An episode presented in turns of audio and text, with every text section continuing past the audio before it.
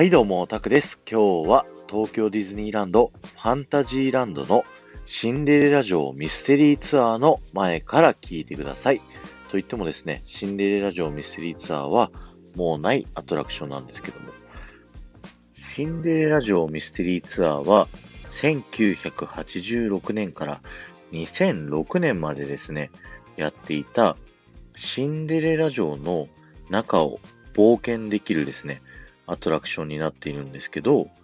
シンデレラ城の地下にはですね、悪役たちがいっぱいいてですね、最終的にホーンドキングと呼ばれるですね、ラスボスをゲストの中から一人勇者をですね、選んで光の剣で戦うというアトラクションになるんですけど、こちらのホーンドキングってあんまり見覚えのないキャラクターですよね。こちらですね、ちゃんと原作があるんですけど、1985年に公開されたコルドロンというですね、映画の悪役なんですね。こちらのホーンドキングがですね、手前にある壺、ブラックコルドロンをですね、使うことによって、死者の兵隊を蘇らせて、不死身の軍団を使って世界を滅ぼそうというですね、とてつもない悪役になりまして、それはもう見た目からしてめっちゃ怖い悪役に見えますよね。コルドロンという映画ですね。あの、ディズニープラスで見れるので、ぜひ見ていただきたいんですけど、ディズニー史上歴史的失敗作というふうに言われていてですね、このアトラクションの中ではですね、勇者ターランがですね、この光の剣を使ってホーンドキングを倒したというふうに説明がされてるんですけど、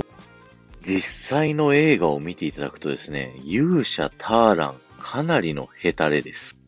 しかも、ホーンドキングはですね、どっちかっていうと、壺にですね、飲み込まれて、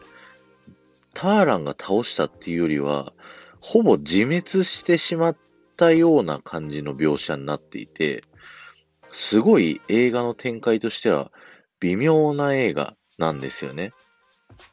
いえですね。なんか、いろいろと突っ込みながら見ると、結構楽しめるですね、映画となっておりますので、皆さんもお時間ある時にですね、ぜひ、コルドロン見てみてくださいね。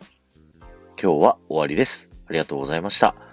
この放送が面白いと思った方は、ぜひフォローをお願いします。また、いいねやコメント、レターなどいただけますと、ものすっごく嬉しいので、よろしくお願いします。えこちらのアトラクションですね、勇者に選ばれると、勇者のメダルというものがもらえる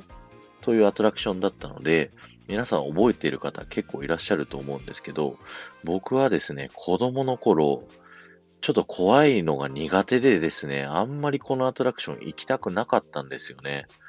なので僕メダル持ってないんですよ。なんですけど、まあ今考えるとですね、まあちょっと言っとけばよかったかなって思うようなアトラクションでした。ではまた。